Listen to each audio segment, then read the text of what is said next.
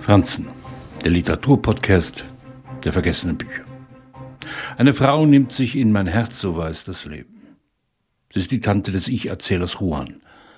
Sie haben sich nie persönlich kennengelernt, da Juan zum Zeitpunkt des Selbstmords noch nicht geboren war. Warum hat sie das getan? fragt er sich. Zumal gleich nach der Hochzeitsreise. Nicht nach einem Schicksalsschlag, nicht wegen einer schweren Krankheit. War es eine Verzweiflungstod? Juan ist seit kurzem mit Teresa verheiratet und geht dem damaligen Drama nach. Er ist Dolmetscher von Beruf und steht vor den Trümmern seines Onkels. Als Ich-Erzähler ringt er mit den Umständen. Bislang hat er sein Leben zwischen den Städten auf Konferenzen verbracht. Dann lernte er Theresa kennen, die sein schnelles Leben erdete.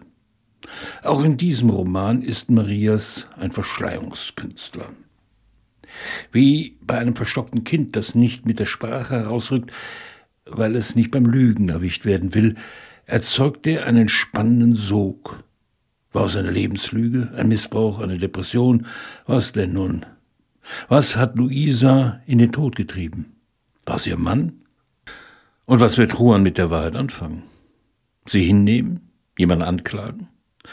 Javier Marias Roman ist in der Übersetzung von El Gewehr ein Labyrinth an Fragen, an Rückversicherungen, an Dingen, die wir uns zurechtbiegen, damit sie passen, an Schrecken, wenn wir der Katastrophe nahe kommen. Es braucht nicht viel, um sie auszulösen, nur ein Geständnis, einen simplen Moment der Wahrheit. Zufall, Schicksal, Eigenverschulden und all das ganz ohne Moral. Javier Marias ist ein Erzähler, der Raum gewählt, auf Komplizenschaft setzt. Das Leben ist keine Frage von Schuld und Sühne, es ist der schleichende Verfall unserer Wünsche. Marias erzählt die Geschichte eines Mordes, der den Mörder 40 Jahre beschäftigte, ohne sein Gewissen allzu sehr zu belasten. Meine Hände sind blutig wie die deinen, doch ich schäme mich, dass mein Herz so weiß ist zitiert Marias Shakespeare.